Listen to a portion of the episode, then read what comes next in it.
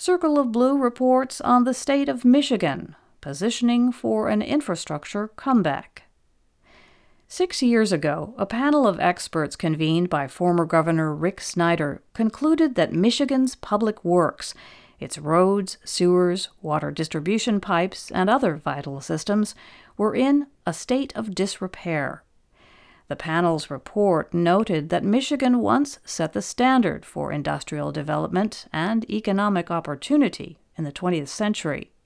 These days, it argued, the state is falling behind in a globalized economy by not investing in basic connective assets like potable water and wastewater treatment.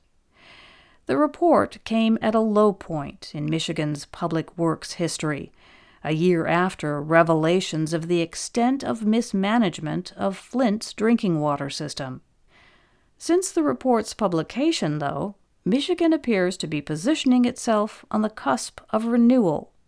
The quality of the state's water infrastructure and the consequences of failure, while still real and apparent, are no longer being ignored.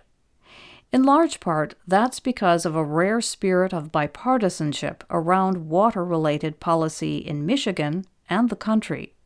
The roughly $50 billion for water and sewer systems in the Infrastructure Investment and Jobs Act, signed into law by President Biden last November, will be the largest federal infusion of money into the sector in a half century ever since the Clean Water Act led to construction grants for modern sewage treatment.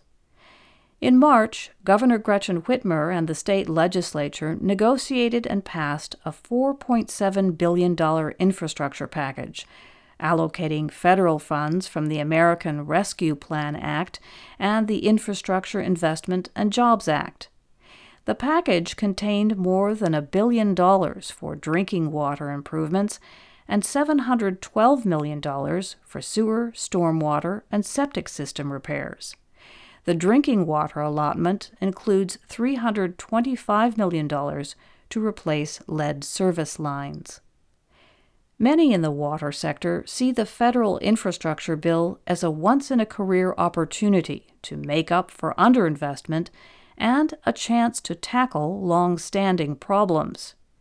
The costs are enormous and success will depend on how well these upgraded assets are maintained over the years. But for the first time in decades, Michigan is taking on systemic water challenges that local and state officials and taxpaying residents have been unable to resolve, addressing fundamental issues like delivering drinking water and cleaning up wastewater there is potential in an alignment of efforts to reverse Michigan's infrastructure decline. At the direction of the state, utilities are reviewing their assets and developing management strategies to reduce costs. Communities are creating programs to help make water affordable and are lobbying for state and federal funding to augment them. Regional bodies are working to coordinate investments and collaborate across political jurisdictions. Michigan's goal of removing all lead service lines by 2045 is meeting with some success, with $350 million in state funding and $100 million in federal funding.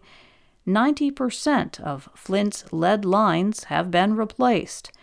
In addition, the state has allocated about $63 million to replace lead lines and address other infrastructure needs in Benton Harbor.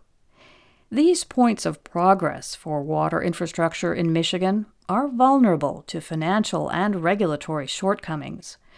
The federal infrastructure bill is far too small to respond to all needs there is already evidence that Michigan households with low incomes are stressed by high water costs. Many rural water districts rely on distribution systems that have not been updated for decades due to lack of money or political will. Playing catch up after all these years will be costly. Even though water bills are rising fast, revenues are still not enough to keep pace with long term operation, maintenance, and capital costs. Moreover, the state lacks a centralized source of information about system size, water production, and rates. In fact, Michigan lacks virtually any authority to oversee the financial health of its water systems. And Michigan has no comprehensive plan for managing an estimated 300,000 failing septic systems that are polluting the state's lakes, streams, and groundwater. Functioning water and sewer systems are a collaborative venture between federal, state, and local agencies and the people they serve. Provisioned with the materials for change, agencies and communities have the chance to rebuild this essential infrastructure by putting the pieces in their proper place.